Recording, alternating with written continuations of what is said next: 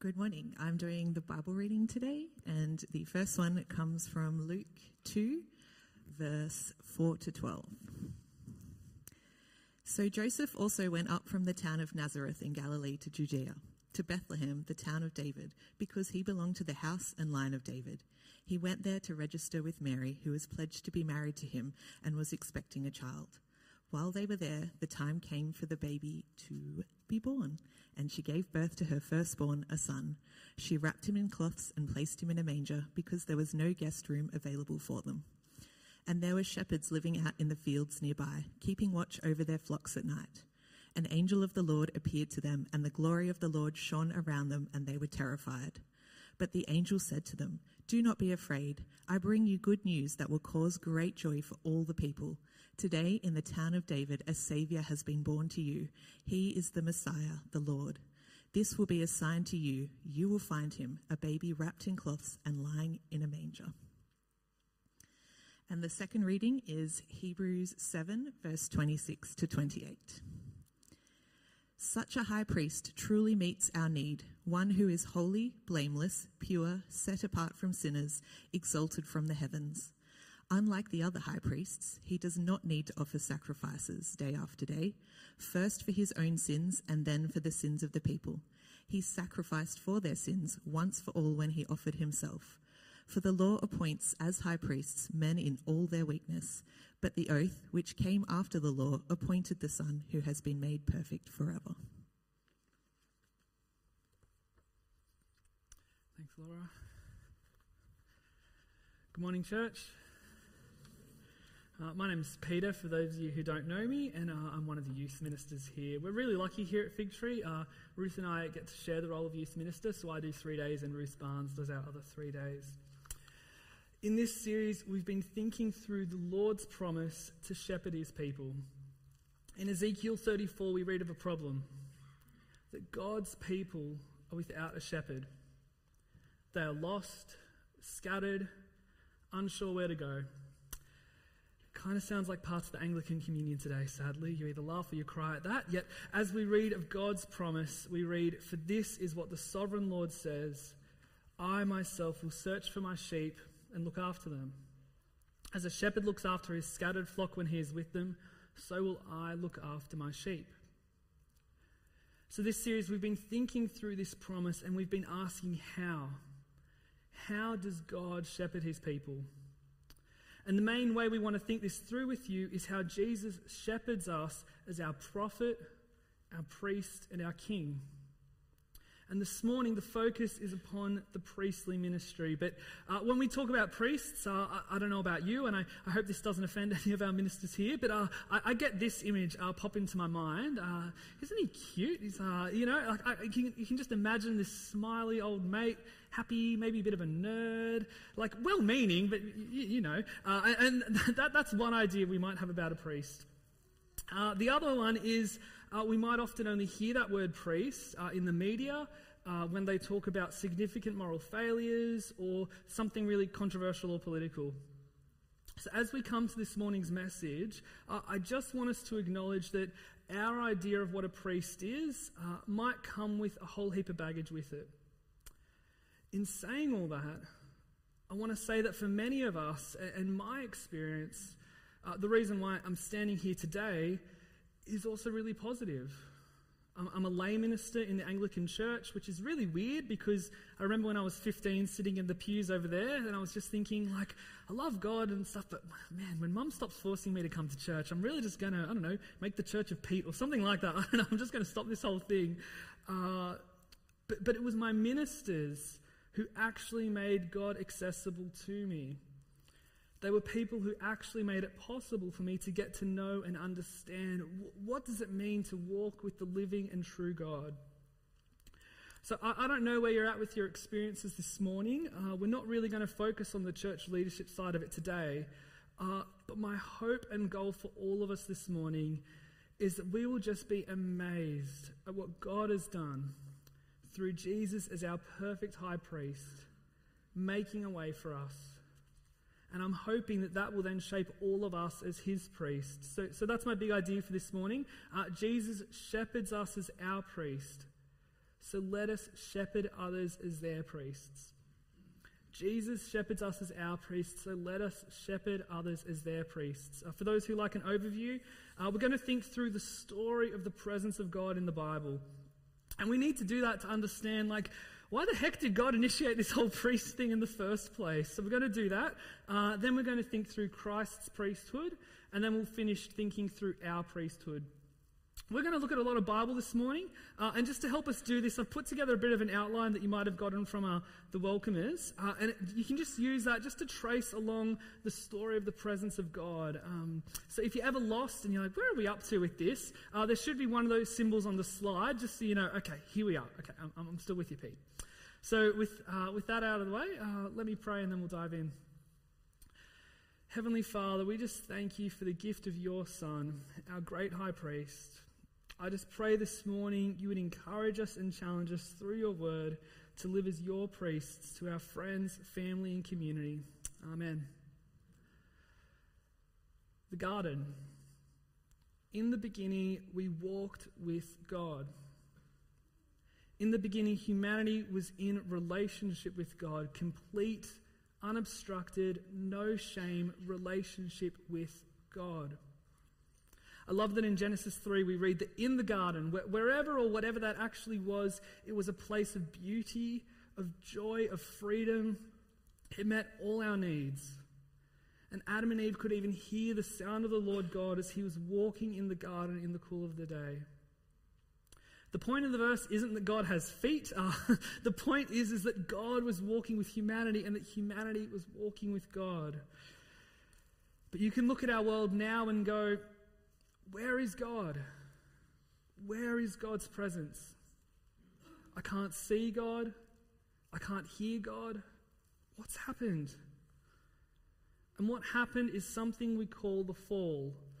It's probably better understood as a coup or a rebellion. No, nobody fell, as far as I'm aware. I, I, don't think Adam and Eve fell as they climbed the tree, or I don't know, details on the story. Probably deserve it. Anyway, we won't get into that. But what, what happened was uh, we decided that we wanted to be God. And so we walked away from God. We were like a toy soldier deciding that we wanted to be the engineer of the factory, and we stuffed up the factory. We broke it. And just, just like a factory maker could have gone, well, it's broken, let's just start from scratch, that's usually easier, God could have finished us. But in His mercy, He loved us, and He did not want to end us. Instead, we read God banished us, or literally sent us out. We read the Lord God banished, or that word is sent them out uh, from the Garden of Eden to work the ground from which they'd been taken. After he drove them out, he placed on the east side of the Garden of Eden cherubim and a flaming sword flashing back and forth to guard the way to life, to the tree of life what the heck is going on here? Flaming swords, banishment, cherubim. Like, I don't know about you, but I think Michelangelo has a lot to answer for for Christian theology because when I hear that word cherubim, I'm just imagining these cute little baby bottom angels, you know? It's like, which is, it's, it's not at all the biblical picture of these terrifying angelic beings who are meant to be a representation of just a fraction of God's power. We might have a thousand questions about that passage. I'd love to talk about them. But, but at its heart, we need to know that the same Lord who sends out is the same Lord who calls back.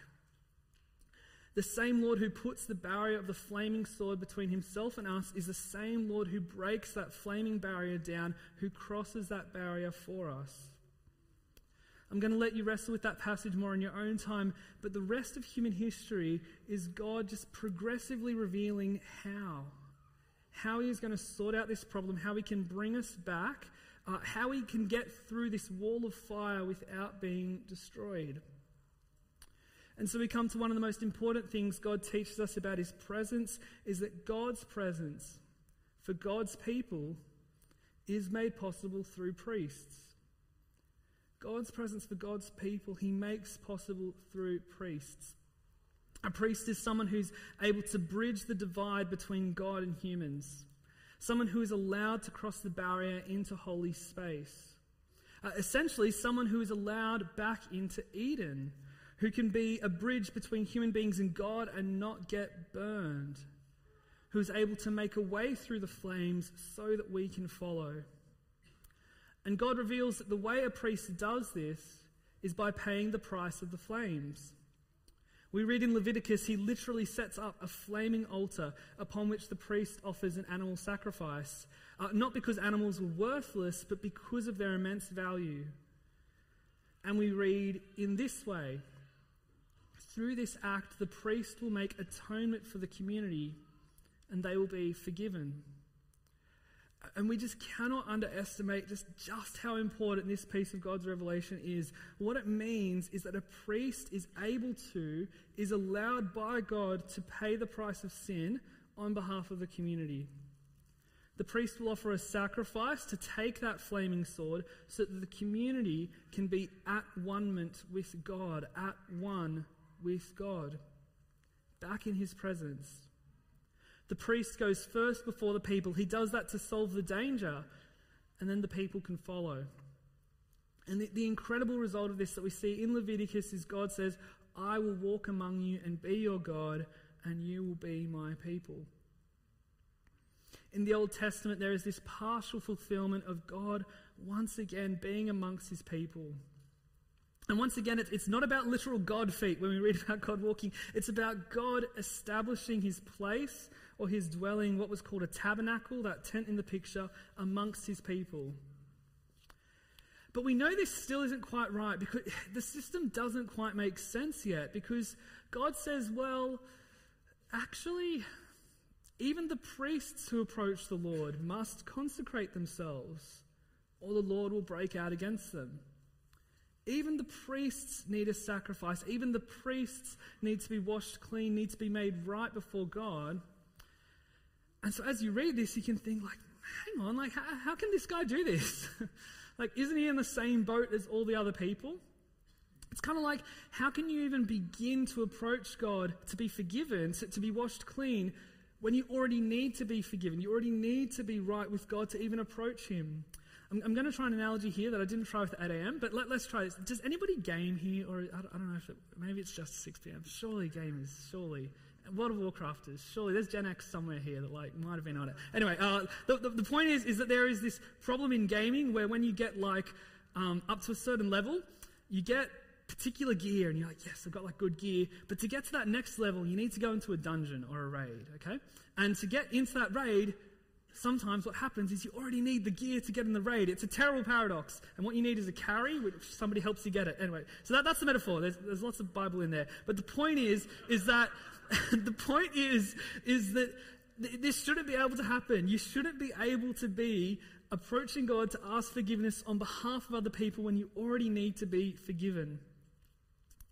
And that's where we read of God's perfect priest prophesied. And that's the alliteration tick. Uh, and, and, so we, we read in 1 Samuel, we read, the priesthood is in a real mess. so maybe we shouldn't be surprised about um, things we hear today, but God, God, God knows this, yeah? God, God knows this priestly system He is using to teach His people about holiness, about sin, about character, about what it takes to be in the presence of God.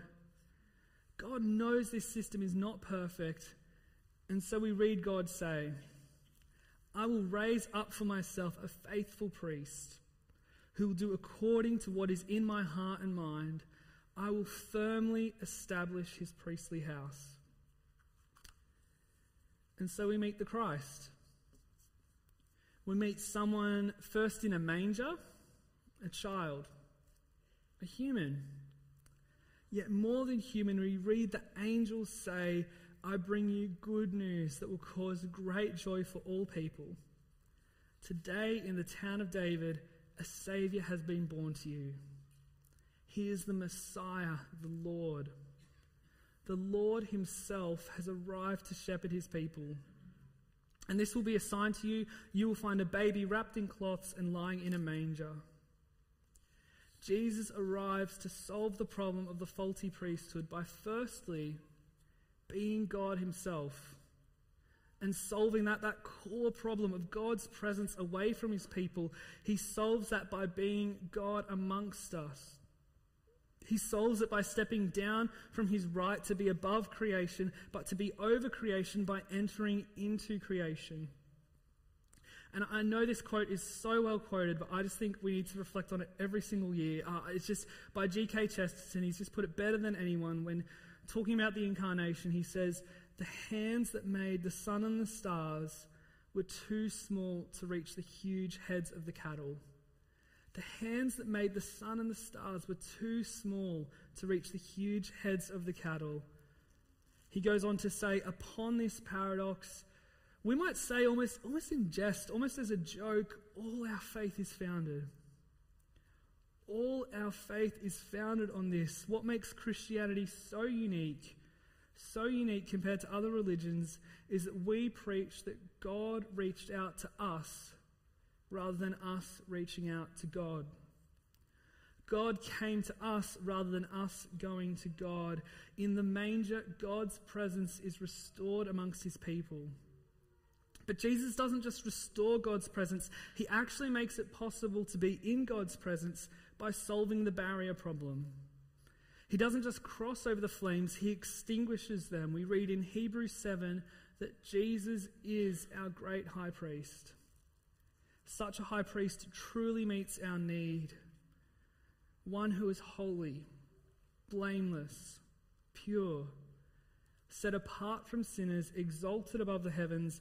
Unlike the other high priests, he does not need to offer sacrifices day after day. He sacrificed for their sins once for all when he offered himself on the cross. That's a whole sermon there, isn't it? It's just let's just try and like meditate on this that Christ's priesthood truly meets our need. Christ's priesthood truly meets our need. I don't know if Jesus as priest is how you really think about him or how you think about Jesus or Christ or Christianity, but we read that because of this wonderful role that he takes on, he truly meets our need. And he can do this perfectly because he is the one who is holy, blameless, pure, set apart from sinners, exalted above the heavens. This is our great high priest, Jesus the Christ who makes walking with God possible and who makes it possible for us to once again live in God's presence, both now and for eternity. So, what do we do with this? Let's think about our priesthood. 1 Peter says, You, church, are to be a holy priesthood, offering spiritual sacrifices to God through Jesus Christ. You, church, are a chosen people, a royal priesthood, a holy nation, God's special possession, that you may declare the praises of Him who called you out of darkness into His wonderful light. 1 Peter is saying to all the members of Fig Tree, to all the members of our church, he is saying to all of us, You are priests. Whether we recognize that or not, we are priests. Not in the same way as Jesus, not in the same way as the Old Testament priests, not even in the same way as 1 Timothy might talk about the threefold office, but we are priests. We are called to help make a way to God for others, but now the way we do this is one, by offering spiritual sacrifices acceptable to God, and two, declaring his praises as Shane shared in previous weeks, a way of thinking about this is that our calling as priests is to care and to seek. So let, us think about that now. How do we care for others as their priests? Throughout the New Testament, we read that because of God's incredible grace towards us, we freely offer spiritual sacrifices. Whatever that phrase means, the, the very least it means is that our service, our life, all, everything we do, our life is to be self sacrificial. It comes at a cost. It means that even as we serve others, there is going to be a costly element to our service. And look, I, am the first to say that uh, we as Christians can be very guilty of trying to be the Lord Himself and serving at such a cost that we can't actually serve very well at all sometimes. We've all done it. Uh, because we're trying to be the Messiah, we're trying to do everything. But as you wisely consider how you serve others, particularly thinking about 2024, I never want us to lose sight of the fact that at the end of the day, all ministry, all of life should come at some sort of costly service.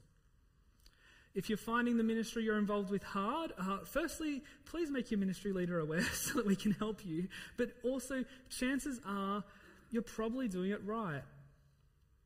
There is sacrifice involved in serving others. And if there isn't, that, that, that's great. You might be in a season of immense joy. There's a biblical category for that of just being so rejoicing in gospel work. That's awesome. But also, maybe if there's no sense of sacrifice involved, that this is actually coming at a cost to you, it might not be God you're serving. So, one, we care for others as their priests by engaging in sacrificial service to them. But two, we care for others as their priests by declaring God's praises. Church, there are a lot of things in our society that want to be the number one priority. Uh, our society is currently working through a whole bunch of questions. Both individuals are doing that, organizations are doing that. Uh, and, and, what this means is that uh, almost every other organization we might become a part of, every other individual that we might become friends with, or every group we might join, uh, they will all be trying to uh, articulate their purpose, uh, their mission, their values, their priorities.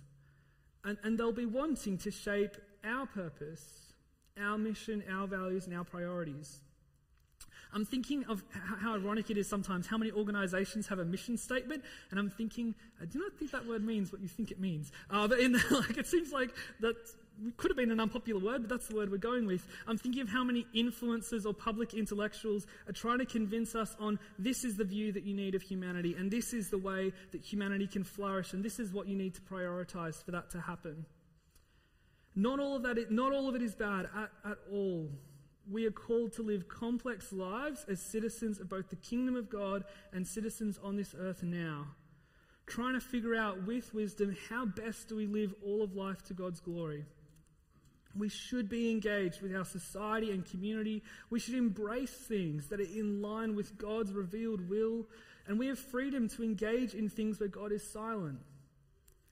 But I want to encourage us that as we go about our priestly ministry to our world, our community, our family and friends, to our workplace, as we try to make a way to God for others, keep the declaration of the praises of God as your number one priority. Keep the declaration of the praises of God as your number one priority as His priest. If we don't, if we say that Jesus truly meets our need, that there is nothing better than knowing Jesus, yet our community thinks we prioritize things higher than God Himself, if our friends and family see us as more passionate about other things, we run a huge risk that we will lose the credibility of our priestly ministry. And the words of the Lord from Ezekiel 34 will be for us Woe to you, shepherds of Israel, who only take care of yourselves. Should not shepherds take care of the flock? You eat the curds, you give yourself the best stuff, you enjoy the blessings of God but you do not take care of the flock. You have not strengthened the weak or healed the sick or bound up the injured. You have not brought back the strays or searched for the lost. As we wrap up, Jesus shepherds us as our priest. So let us shepherd others as their priests. Let us search for the lost. Let us care for the lost. Let us make a way for the lost. Church, we, we have an incredible story. We have an incredible gospel to tell. We have an incredible high priest who truly meets our need, and he calls us into a priestly ministry to serve sacrificially and to declare his praises. As you go through your week this week, as you engage with a whole bunch of different people with different views, opinions, values, priorities, and missions, remember that you are God's priest to your world. Keep the declaration of God's praises front and center keep the purpose of making a way to God for others as your number one priority. To finish this morning, how about we declare God's praises together in song? I'm going to pray for us as the band comes up.